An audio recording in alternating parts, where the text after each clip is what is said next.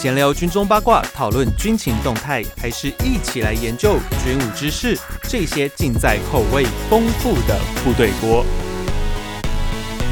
欢迎回到每周三吃过的时间，这里是部队锅，我是联合报军事记者徐威。在我们这一集上架的时间，刚好是七月二十六号，是汉光实兵周，而且在二十六号的这一天，正好要进行桃园机场在。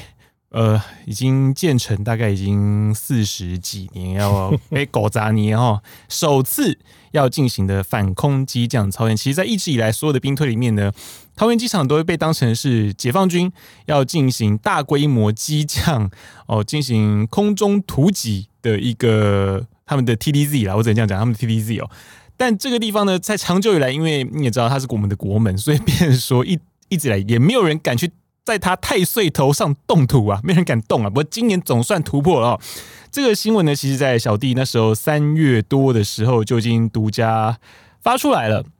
而且那时候我还记得，那时候我还在稿子里面写了，就是航特部六东幺旅哦，因为阿帕奇一直以来在我们的所有的汉光实兵里面，我们都当成我们的守护者哦，他是高高在上。但是呢，在这一次里面呢，他首次哦，那时候我报道里面也有写哦，他要模拟武直十。然后来当成攻击军哦，因为他的实力，呃，基本上呢，我不太相信武直十会超越 H 六四一啦。对啊，那真是高，真的是高估了，高估了。但基本上呢，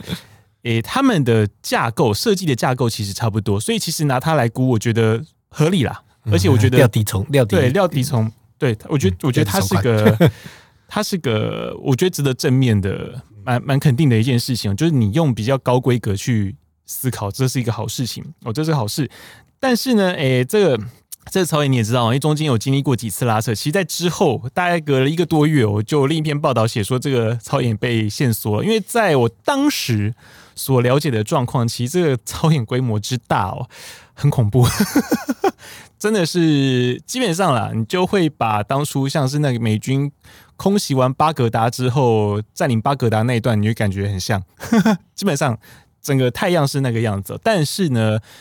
因为一些政治的因素，我只能讲政治因素哦，这个操演规模就被缩得很小，最后只会到就是在桃园机场的东北坪那一小块范围进行，呃，是有点可惜，不过至少踏出了第一步了嘛。哦，但这一次的这场操演哦，其实我们从很多地方的影子，我们都可以看到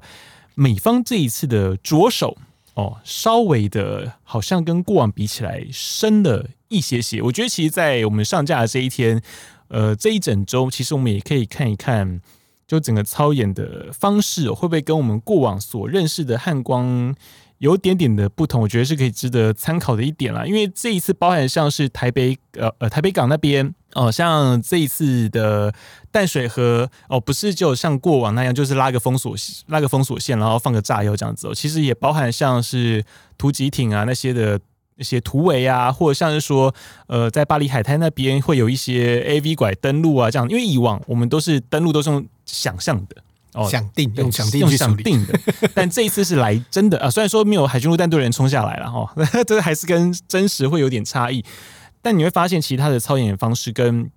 过往真的有点不同。它包含像是今年初，像是航特部有一些新的备降场的示范哦，包含像我们在官职部那一次，他们他们模拟航特部就是用那空中兵力直接把人投射到官职部那边去。虽然说其实包含现场我们拍到的老美 也看的好像也是有点啊 哦，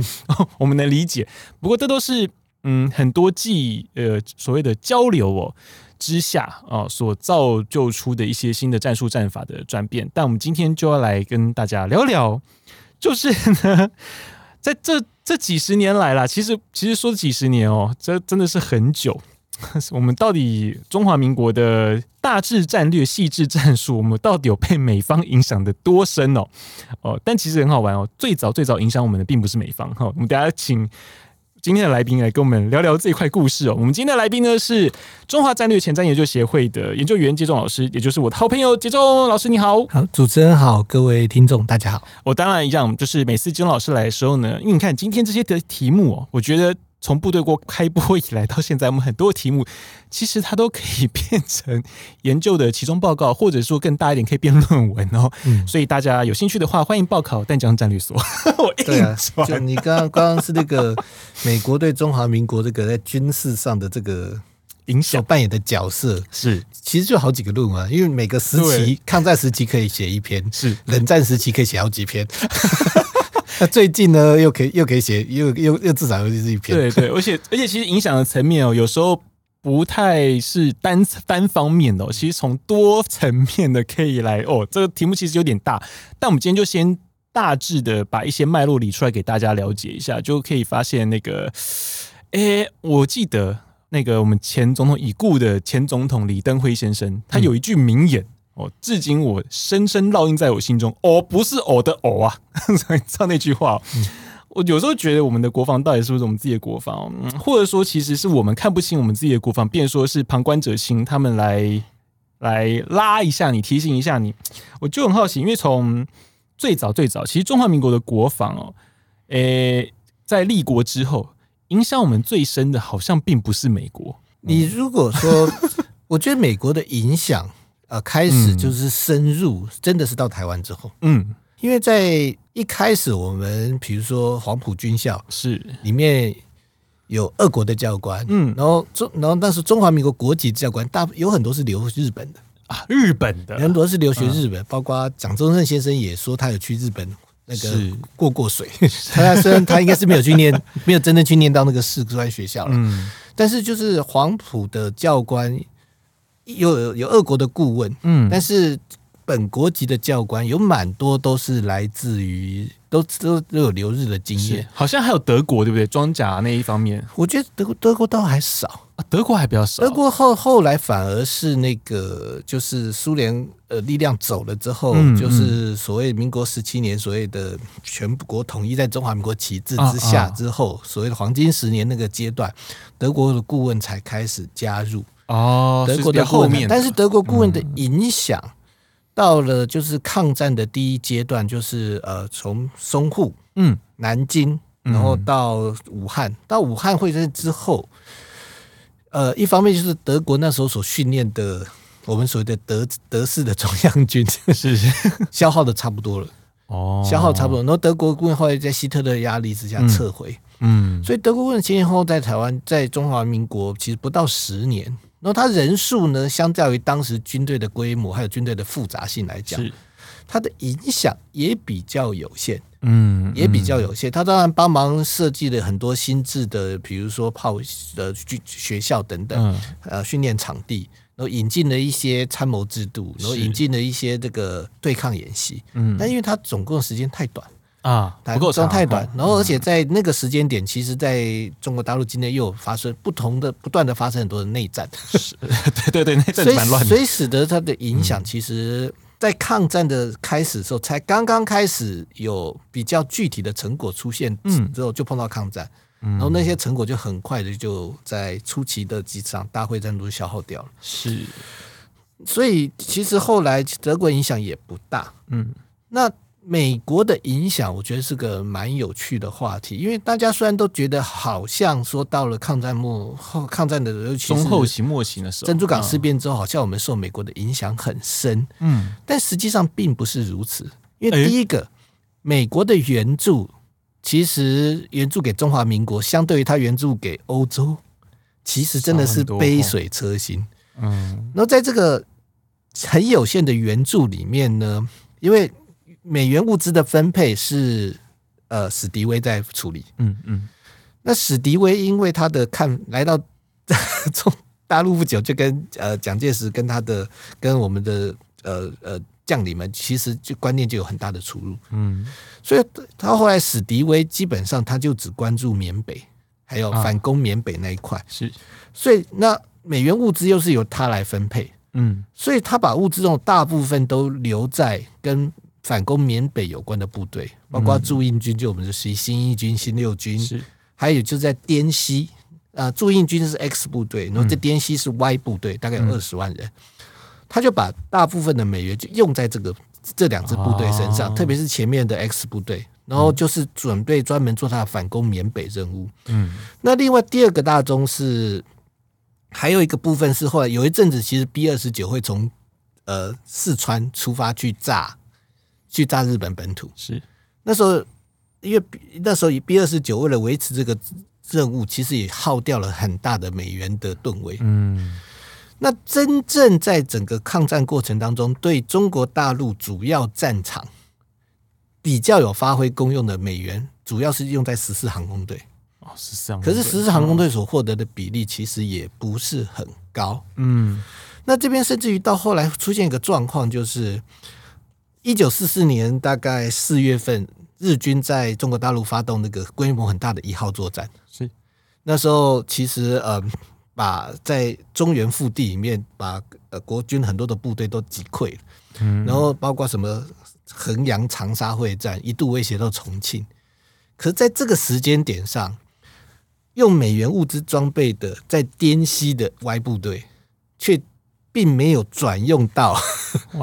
并没有转用到这个一号一号作战日军的战场上，反而从一九四四年的六月开始，嗯，配合 X 部队驻印军去夹攻去反攻缅北，嗯，所以换句话说，美元在第二次世界大战的时候，最起码在地面战斗的部分，其实真正分配到呃中国大陆主要战场。的美元物资并不多，是并不多。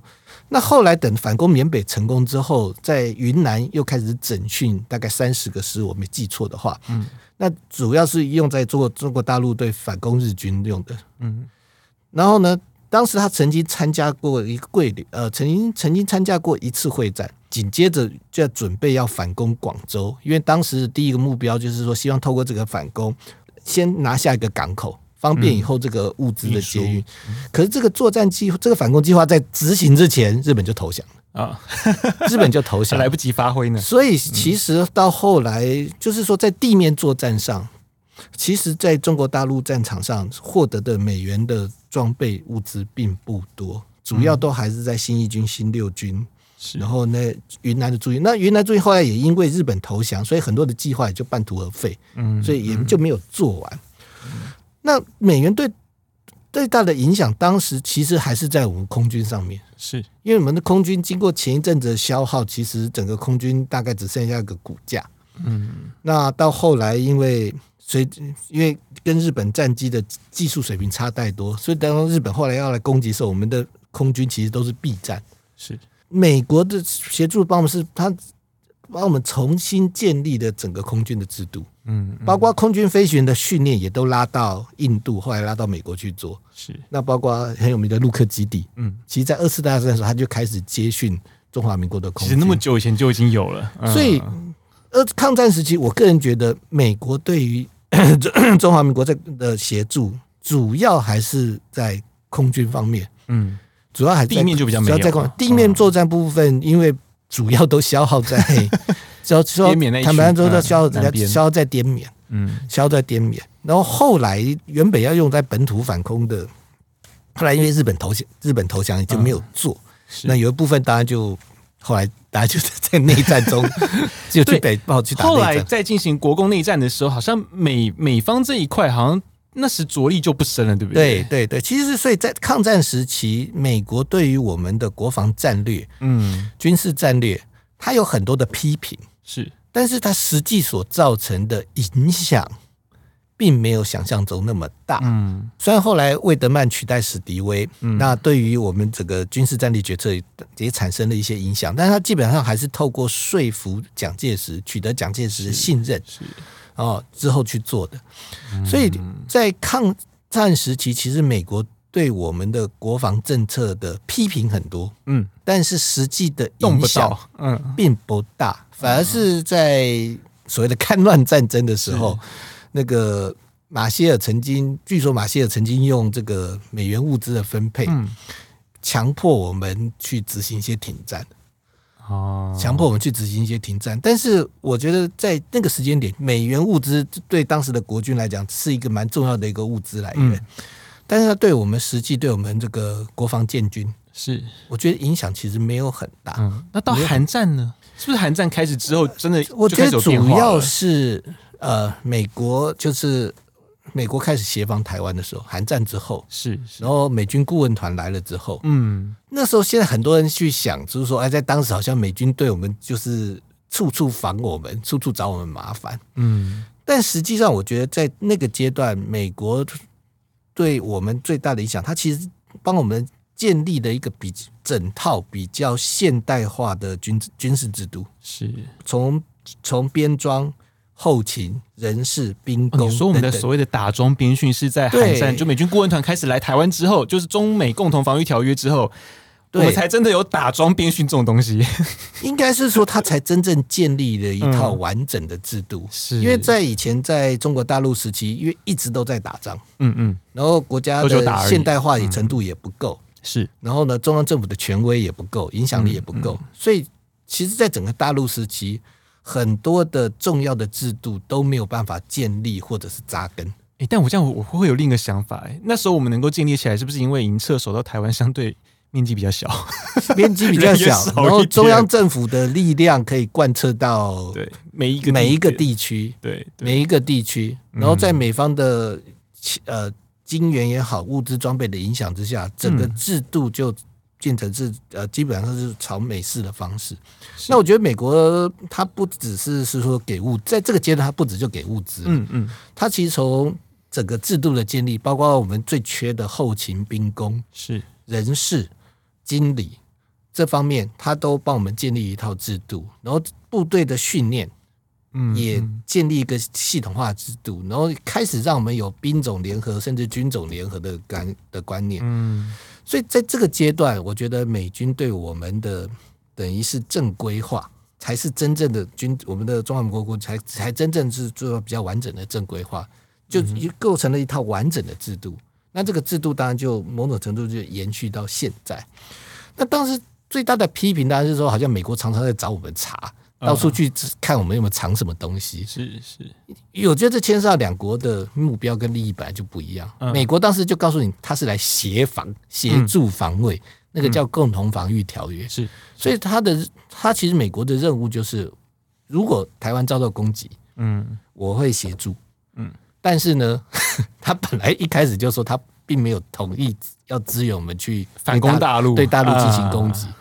那也因为冷战那个状况，他也就担心是说，如果我们这边对中国大陆，呃，采取什么样的军事行动，会不会把它卷进去？是是，以至于他就对我们的很多的管管制就非常的严，比如说他在登陆艇，他都要控制给我们的数量，然后也不让我们自己做登陆艇，嗯，然后运输机的部分，我们很早就。要求 C 幺三都要求了非常久，说甘乃迪时代就开始要求，但是美国始终不肯给，我们就只有幺幺九可以用，始终不肯给，他就是怕说，哎，C 幺三动一下给你太多，你的运输能力太多，你会不会哪天突然间丢了大量的伞兵到中国大陆东南沿海？所以他就管的非常的多，然后到处去检查我们的外岛所储存的物资的情形等等，甚至在我们的军方跟政府高层部件。是，那他的目的当然就是，他就认为我是就是来协助防卫，而且是基本上他只想协助防卫台湾跟澎湖。嗯、在这种状态，他就说我就要做到这一点，然后呢，他就采取了很多监控的行动，是不想就是说啊，避免是说因为我们跟中国大陆交战而他被卷入。嗯，但是尽管有这么多的，现在看起来是对我们来说很多不是太尊重的做法，但我觉得。也必须承认，特别是在整个军队的人事、经理、兵工、后勤制度方面，嗯，确实是靠美军还有美军顾问团那时候的指导跟协助，我们才建立了一个比较现现在看起来是比较完整的体系。否则，在中国大陆时代，根本不太有人重视这一块。那当时也无力重视。哦，那我可以事后诸葛一下吗？因为 因为你知道，这好像有点 trading 的概念，就是共同防御条约。那协防台湾，防这个字其实就有点。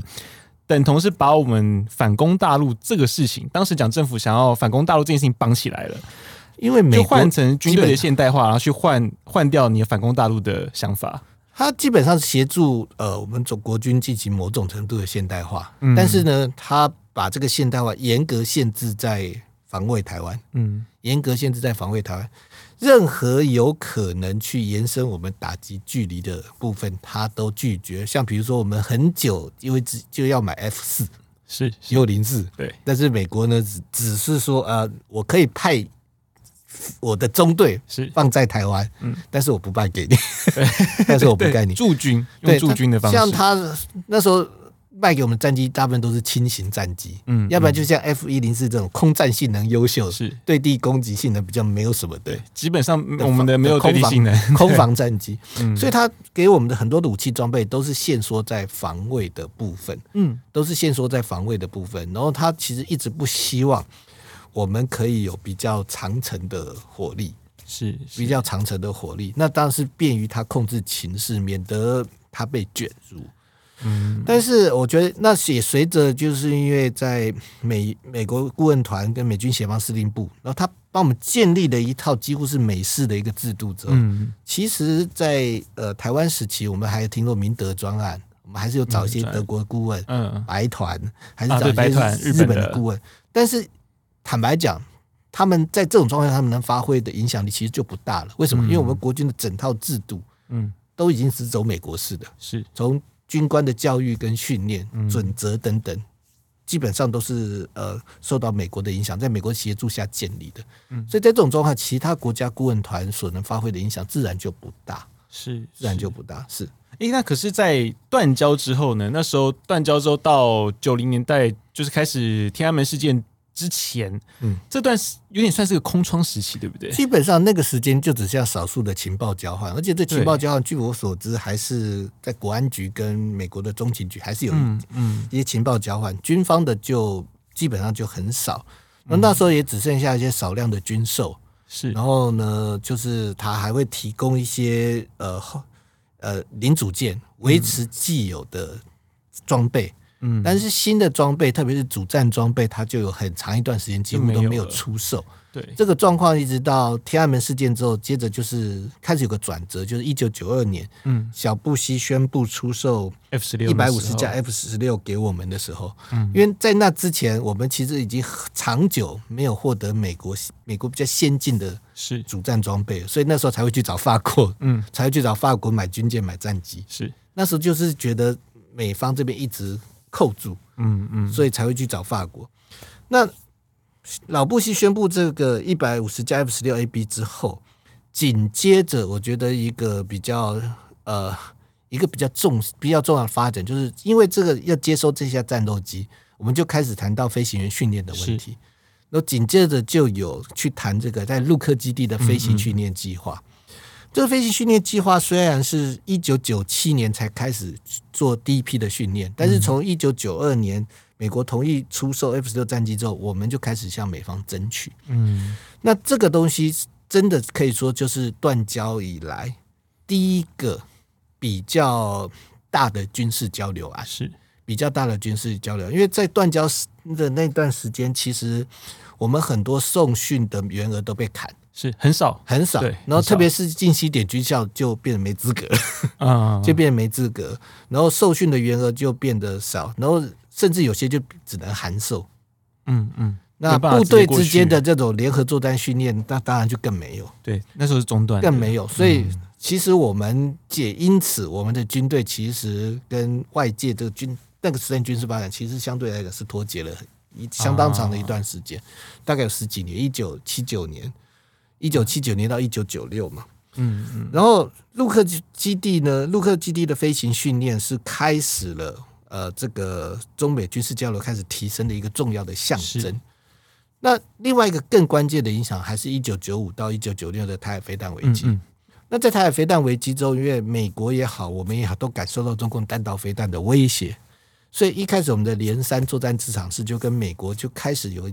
呃，印象中就第一个就谈这个联合防空专案，是。那联合防空专案其实就是针对中共的弹道飞弹威胁，嗯、因此开始会有一系列规划，就是我们要买爱国者，嗯，要买预警雷达，普鲁早就那时候来的，要买。但是呢，这个联合防空专案一其实一直持续到现在，嗯嗯，也许名称改了，但是这个案子就一直在。那从这个案子开始之后，然后一九九一九九六台海飞弹危机，美国开始确实感到说，哎。中国大陆确实有可能片面用武力改变台湾海峡乃至于西太平洋的现状，是，所以他就开始想要了解国军的状况，嗯嗯，所以因此就开始会出现汉光演习的时候，会有美国的顾问团来，顾问团来，然后通常是由退役的印太司令当团长，然后呢，高阶的都是退役的，是。上校级以下的就是现役的，嗯嗯，他们就开始呃去观摩我们的演习，嗯，那观摩的演习之后，就开始陆陆续续发现我们的一些问题，是。或者是他们认为我们有哪些问题，就开始把这个建议呢，就开始对华府提出，嗯嗯，那华府在收集这些建议之后，就开始利用，也是一九九五九六飞弹危机之后，我们跟美国开始建立在。国安层级、国防部层级、军总层级，还有跟印太司令部层级这种各种的呃各种的制度性的会谈，是这些制度性的会谈加上汉光演习的观摩团，嗯嗯，那汉光演习观摩团他们看到的意见会转报给华府，华府整理之后就会在跟我们这些不同层级的定期会谈面去提出来讨论。那这边就开始了，就是美国开始又开始呃。对我们的国防建军就开始发挥影响力，是那这影响力就开始逐步的深化。嗯，但是我必须必须承认，在这几年，比如说呃，在川普跟拜登之前，那个影响都比较间接，嗯，都比较间。基本上他是不断的提供他的建议，是给我们。然后呢，有的时候呢，在军售案方面，他顶多就是否决我们的提出的需求。这个影响还是比较客气，比较对，没有那么强势。我觉得二零一二算是一个开始有点气氛转换的点，但是到二零一六之后，我觉得整个氛围变得就非常不一样了。对，就是、嗯、这边就是说，他们呃开始比较强，开始我觉得在拜登之前，甚至在川普，嗯，川普的后期之前，他们都还是比较呃比较没有那么强势，嗯，就是他们会不断的。把他们的意见告诉你，那甚至于透过比如说一些华府的智库是，然后来传话，退休官员来传话，然后不断的去表达美方的意见，嗯，但是他不会采取很强烈的手段去呃干涉你的决定，那顶多是你提我们提出一些军售项目，他觉得不他觉得不同意，他就不同意，是是，可是现在在就是在川普末期，特别是拜登时期，嗯。美方的影响力又开始恢复。第一个就是美方开始大量派人来，对，大量派人来。呃，姑且不不能称之为美军顾问团了，嗯，但是就有呃很多的专案，是。我们跟美国之间就开始有很多的专案。这些专案的一个影响就是美方开始大量的派人来，嗯，然后呢，从以前只看汉光，然后现在就开始到其实都有喽，到开始到各常备部队，是，甚至于什么战备月。嗯，美方也会看，甚至于还到我的了解是，他也有去呃，不但跟我们的国防安全研究院，甚至国防大学啊、紫参学院等等，嗯嗯、都开始有了交流。是，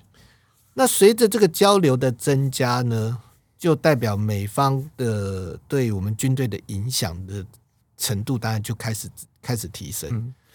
因为美方既然有这么多的专案来。那对美方来讲，他就绝对不会只收到一个报告就没事，是 就绝对不会只收到一个报告，他就会开始根据这些报告，他就开始比较积极强势的态度，希望我们做些改变。那这边又受到一个影响，就是美方确实现在非常担心二零二七年台湾海峡的军事风险，是因为诶，为什么他要定到二零二七这个时间点？这边只有几个，第一个，二零二七是中共的二十一大，二十一大、嗯、又要进入政政权交替，是。那通常在这个阶段，大家都都会担心啊，中共的内部会不会出现一些政治形势比较大的变化？但是习不是已经很稳定了吗？对对的。那另外一个呢，嗯、就是特别对美军来讲，因为美军其实他们强调就是吓阻，嗯，那他的吓阻呢，他基本上他美军讨论看事情，他是第一个，他不管意愿，嗯，对他来讲，因为意愿会变。中，你去谈中国大陆的意愿，那中国大陆意愿说明说不定很很快改变，所以对他来讲，我一定要保持一个足够的能力差距。嗯，这个能力差距要大，大到连中国大陆都无法否认。嗯，那在这种情情况之下，我他就可以不管中国大陆意愿，因为他只要让中国大陆确定是说，如果中国大陆敢挑战，那一定会很快的败在美军手中。嗯，所以对美国来讲，只有这样子才能够建立，才才是吓阻。嗯，才能够建立一个，才能够维持区域的稳定，是那才是他要的平衡。对对对，因为他对他来讲，他其实美军来讲，他不不会去管一些政治分析，不会管政情分析，他要看的就是很明确的军军事实力的差距，而且要让对方也有这样的感觉。啊。但是因为在接下来我们知道中共的军力这接下来几年可能会快速成长，是没错。但是美军因为自己开始进入大规模的装备换装，对，开始进入这个装备的更新。那在更新的过程中，很多旧的装备先退出现役，嗯，但新的装备还没来，能不能如期到，没有人晓得。看三五的状况就知道了，没有人晓得。所以我觉得在印太，尤其在印太区域，美军会觉得从二零二五到二零二七，随着共军的军力开始快速成长，啊、但是美军会因为装备换代会出现一个战战力的暂时下降，嗯、他就认为在这个时间点上，美军跟共军之间没办法维持足够的战力差。嗯嗯，那他就会对自己的贺主能力呢就产生怀疑，嗯、也因此担心共军会不会在这个时间点去挑战美国。嗯，那他既然觉得自己的战力下降，他当然就是想办法督促中国大陆周边的国家，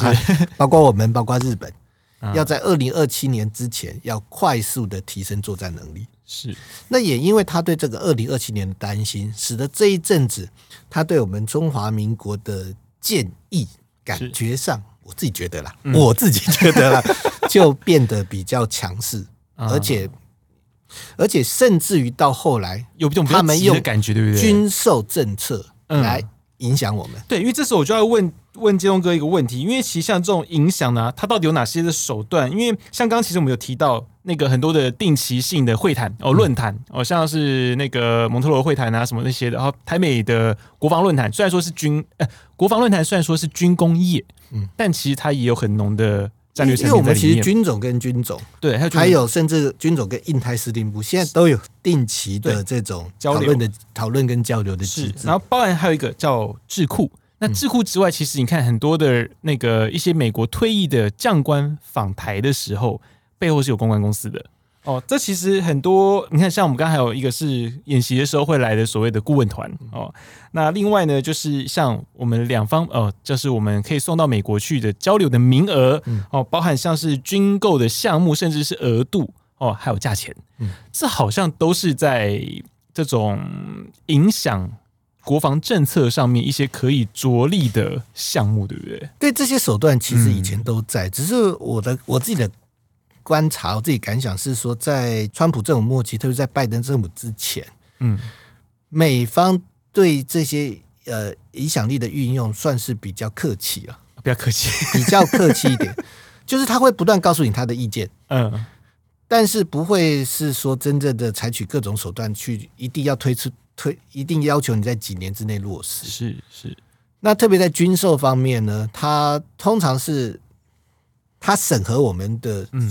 我们的我们的要求，嗯，那他觉得哪些不适合，他就划掉，他就划掉，嗯。但是现在的状况是，他不但会划掉，他觉得他不适合的，还会告直接告诉我们，你我们应该要买什么，先做什么，嗯，我们应该要先做什么？对，因为其实像火山布雷，我们我们公司前阵子很很讨论很热烈的火山布雷系统啊，包含还有像四百枚的鱼叉飞弹。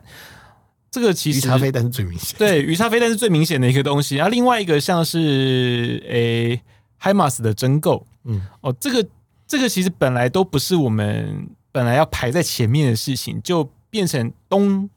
就直接要我们就做了这件事情，所以会有人曾经会去质疑说，这个是不是逼迫我们去买单这个状况？呃，我觉得啦，我觉得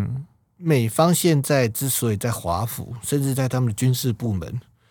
会有这样的一个做法，我个人觉得是美方真的是担心二零二七，嗯，所以他希望我们应该集中资源，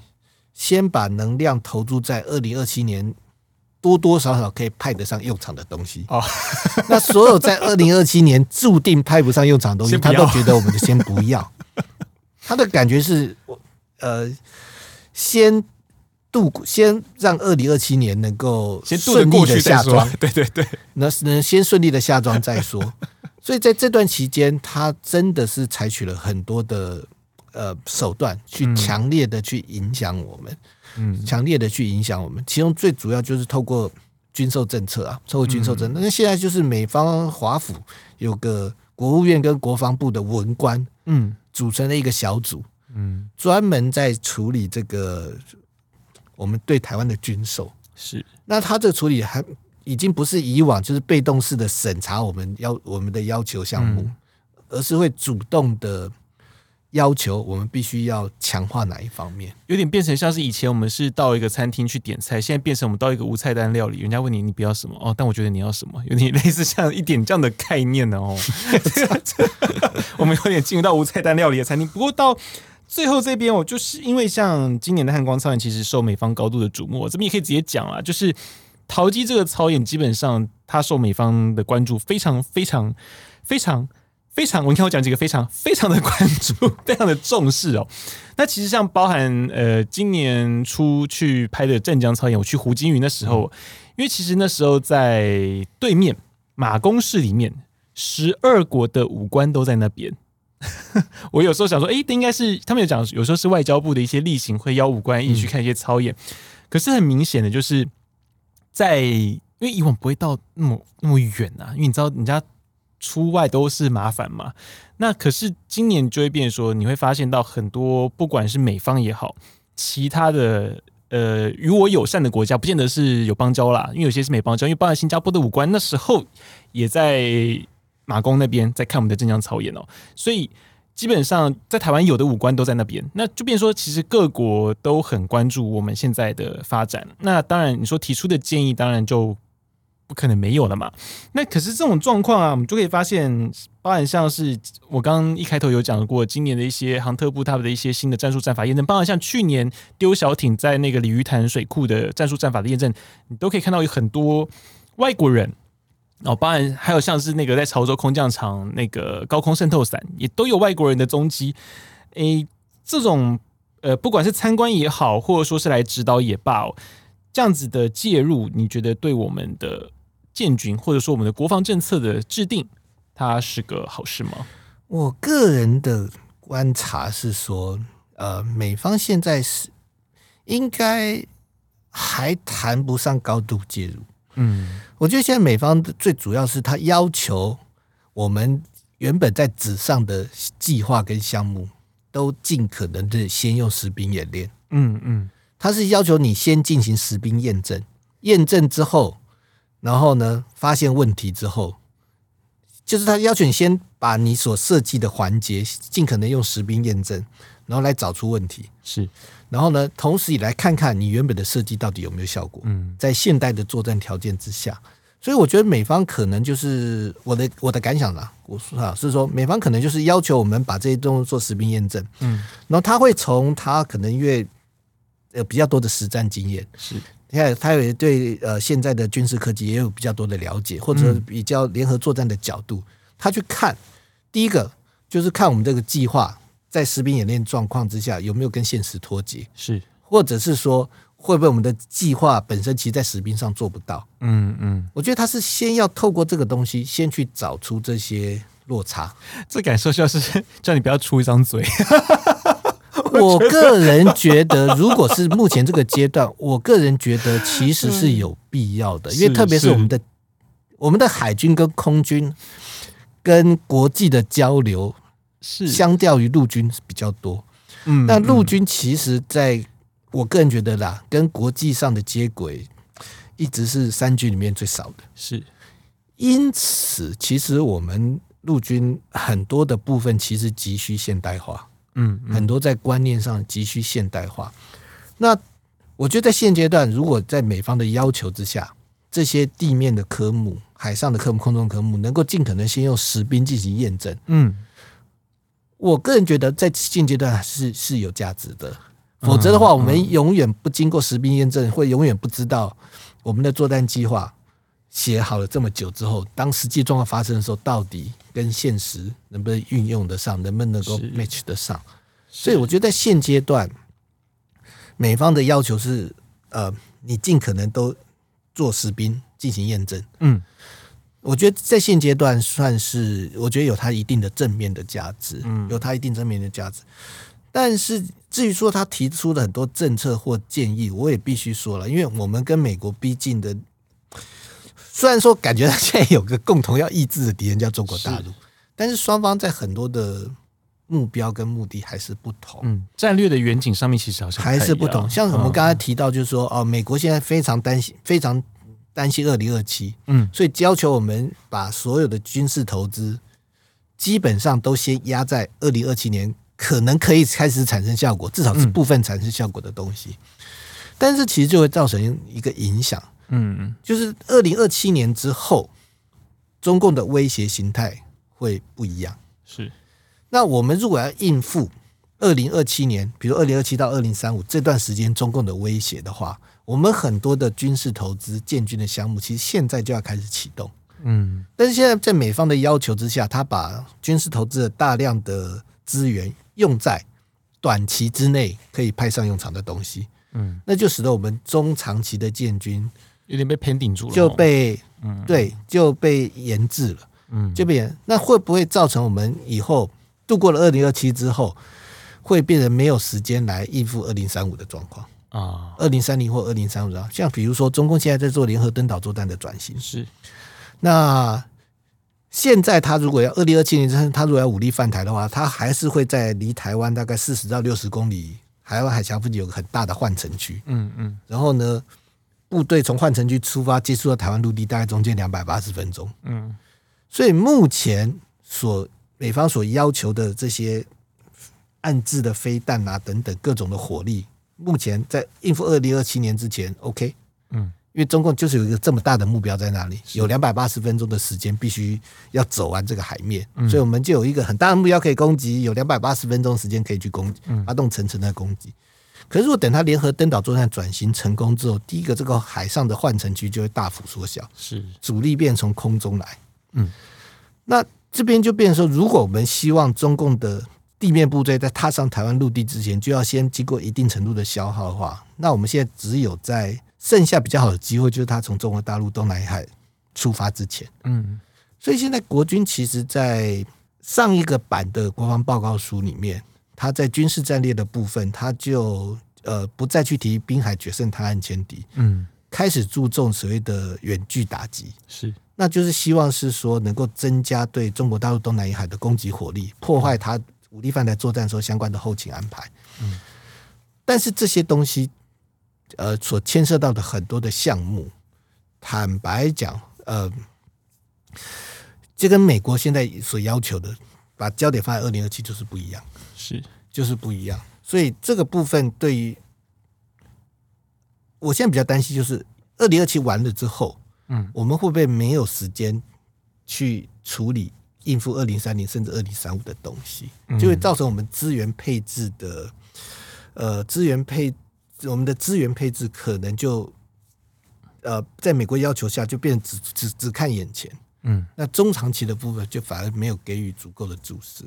这是我目前比较担心的。嗯，那另外就是是说嗯。还有一个就是有关潜舰的部分。啊，对对。因为对其美国海军来讲，他一直对我们扩充潜舰部队的数量一直有意见啊。因为对美国海军的核子潜舰军官来讲，最简单的状况就是以后他的潜舰进入战区的时候，嗯，只要不明舰，嗯，就一定是中共的，嗯，了不起打到俄罗斯。但是。他们会觉得，如果的我们中国，我们中华民国有自己的潜舰变多之后，以后这水下识别、敌友识别就变得比较复杂。嗯，所以美国的海军一直对我们扩充潜舰不是那么的支持。嗯嗯。但是这个东西对我们来讲，我们当然就会觉得是说，那暂时你美军会不会来，你又不晓得，对，你又没有保证，所以我我嗯、我当然要，我当然要具备一些我自己能够控制在手上的问题。是，是所以这也就是说，因为双方的。双方的利益毕竟不一样，嗯，所以当美方的意见过于凌驾到我们的时候，有时候就会发生这种情形，嗯，就是好，我们的很多建设是配合你，可是我们之间没有共同防御条约，是，所以在暂时你会采取什么行动，或者说你什么时间点会开始行动，对我们来讲是是未知的，因为没有保证，没有保证是未知的，所以我们还是必须要。掌握一些东西在自己的手上，嗯，而不能够完全迁就美方的意见，是。因为你若完全迁就美方的意见的话，我坦白讲，第一个潜舰的数量他就不可，他就不希望你太多，嗯，那种大型的军舰他也不需要你太多，嗯，那到最后，如果我们按照他的方向去把我们的的海军调整成他所希望的方式，那万一真的有状况的时候，他先不要说他不来好了，嗯，他来的没有那么快，那我们就惨了。而且光以他们的那种构想的话，在灰色冲突的时候，我们的麻烦就会蛮大的。对啊，因为依照美方现在这个所谓的不对称作战兵器来讲，嗯、坦白讲，没有一个是可以用在 应付灰色地带威胁，水雷、飞弹，嗯，你不能可能用它来应付灰色地带威胁，这是这是一个问题，而且其实是蛮显而易见。但我觉得他们现在的做法有点像是我们进急诊室的概念，先把你。盯住再说，那能不能医好，那是以后的事情。有一点这种感受，他显然就是想要先把二零二七这个对他来讲比较有风险的阶段过去。嗯，那二零二七年之后怎么样？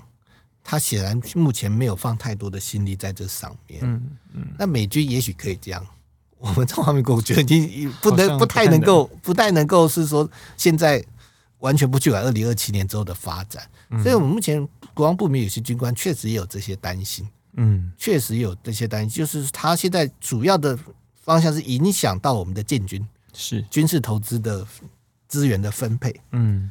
这个方面目前的影响是最大的，是目前影响。那至于其他准则训练的部分，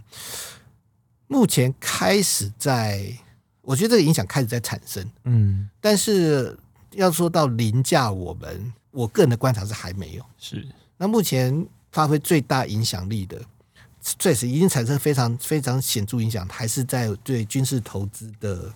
分配。嗯嗯，那训练的方面、准则的方面，目前刚刚开始，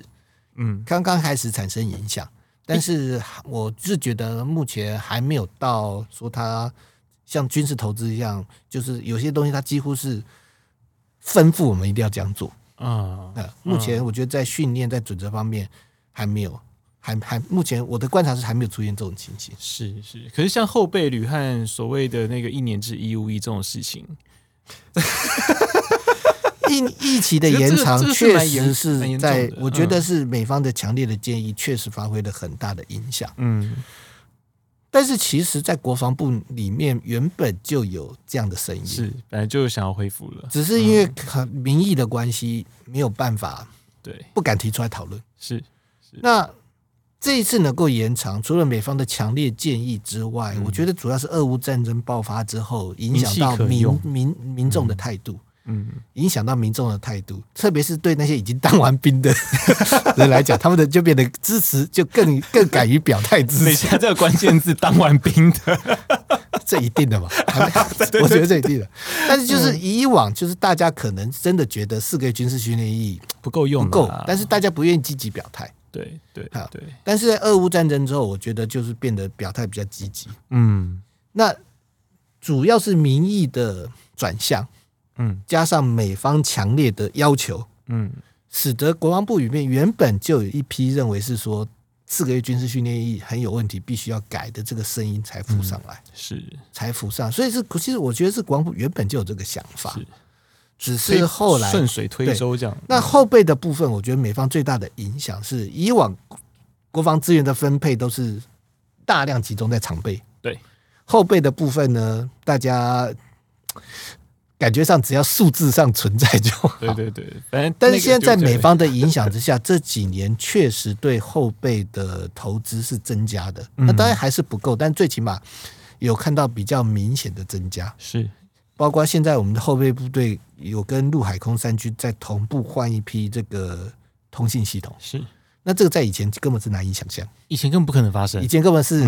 陆军陆军淘汰下来的。就丢给你后备的库房，对，你后备库房收了之后也不知道它能不能用。对啊，你要想，你以前教授一定是戴 M 万盔的啊，谁给你戴新头盔？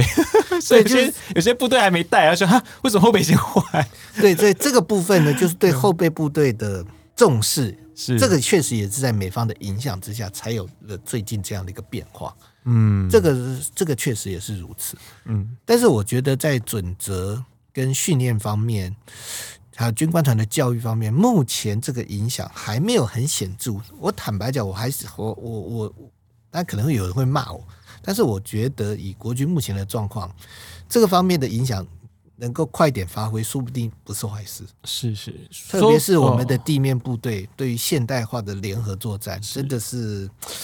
脱节了有。真的是脱节的蛮严重。有今年五四两旅加上基布三三三就要去美国受训嘛？那这其实其实其实对我们来说是个好事吧？对，我觉得这绝对是个好，嗯、一整个绝对是个好事，嗯，绝对是个好事。最起码让我们的一些联兵营的国安兵能够接触到现代化的联合作战是怎么打，是，是什么是现代化的联合作战？因为坦白讲，我们地面部队现在就算有心要做，也没有那个条件，对，也没有那个条件，因为相关的架构基本上都。都非常的缺乏，嗯，所以你必须在有相关的架构、相关体系支持下，你才能够真正去体会到现代化联合作战是怎么样。是因为坦白讲，我们的陆军在 C4ISR 现代化方面，相较于共军，嗯，共是相较于共军的主战部队，是已经有段明显的差距了。嗯，但是因为陆军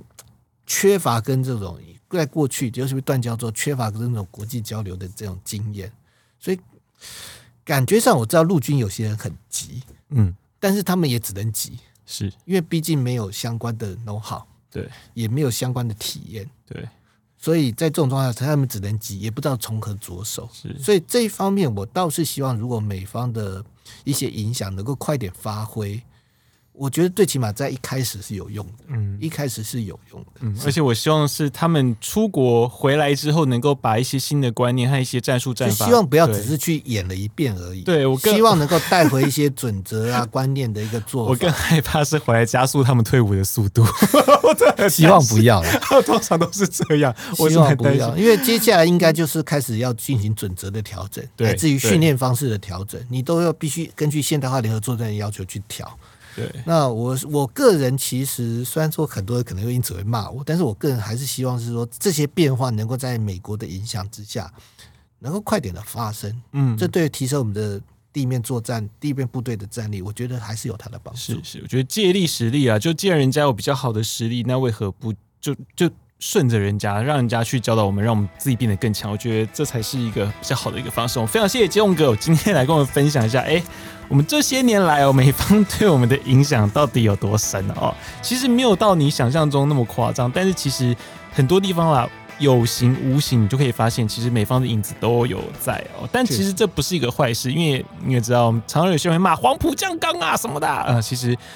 我们有蛮多人出去学了。我是觉得蛮多的黄埔现在人对黄埔的批评有点过头，对。但是我也必须承认，特别在地面部队，因为自从断交之后。嗯嗯，我们跟世界上这个脱节蛮久的，真的是脱节蛮久。对，真的是脱节蛮。海空军还好，海空军还有还有一些计划，是有时候还有一些接机接舰，嗯，还可以收到一些新的讯息。陆军真的就比较难。像陆军在过去在根本是很长的一段时间就断层，嗯，嗯，偶尔只有少数师就特战部队有。一般的地面部队的接触，其实是到最近几年才开始。是是，而且也希望就是在趁这一波啦，因为这种交流比较频繁的时候，也可以顺道的就把我们整个战力真的是和一些观念哦有提升哦。那我们部队锅呢是每周三更新。如果喜欢我们节目的话，也欢迎您就是订阅分享给你的朋友，并且恳请给我们个五星的好评。那另外小弟那个下一周哎、不是下一周啦，下个月啊下个月的军情 Plus 啊要带大家了解那个很多枪啊。就是我们非武力的枪叫玩具枪，但玩具枪里面有很多种，我会带大家来了解到底哪些枪它的感受是什么样子哦。那我先非常、哦、对对带大家玩玩枪啊哈。啊那我们非常感谢基隆哥今天来跟我们分享，就是分析一下就是美方对我们中华民国国军在国防政策以及我们在军力上面的一些概念啊，上面有哪些的影响。那我非常感谢基隆哥，那我们下礼拜三见，拜拜。好，谢谢主持人，谢谢各位听众。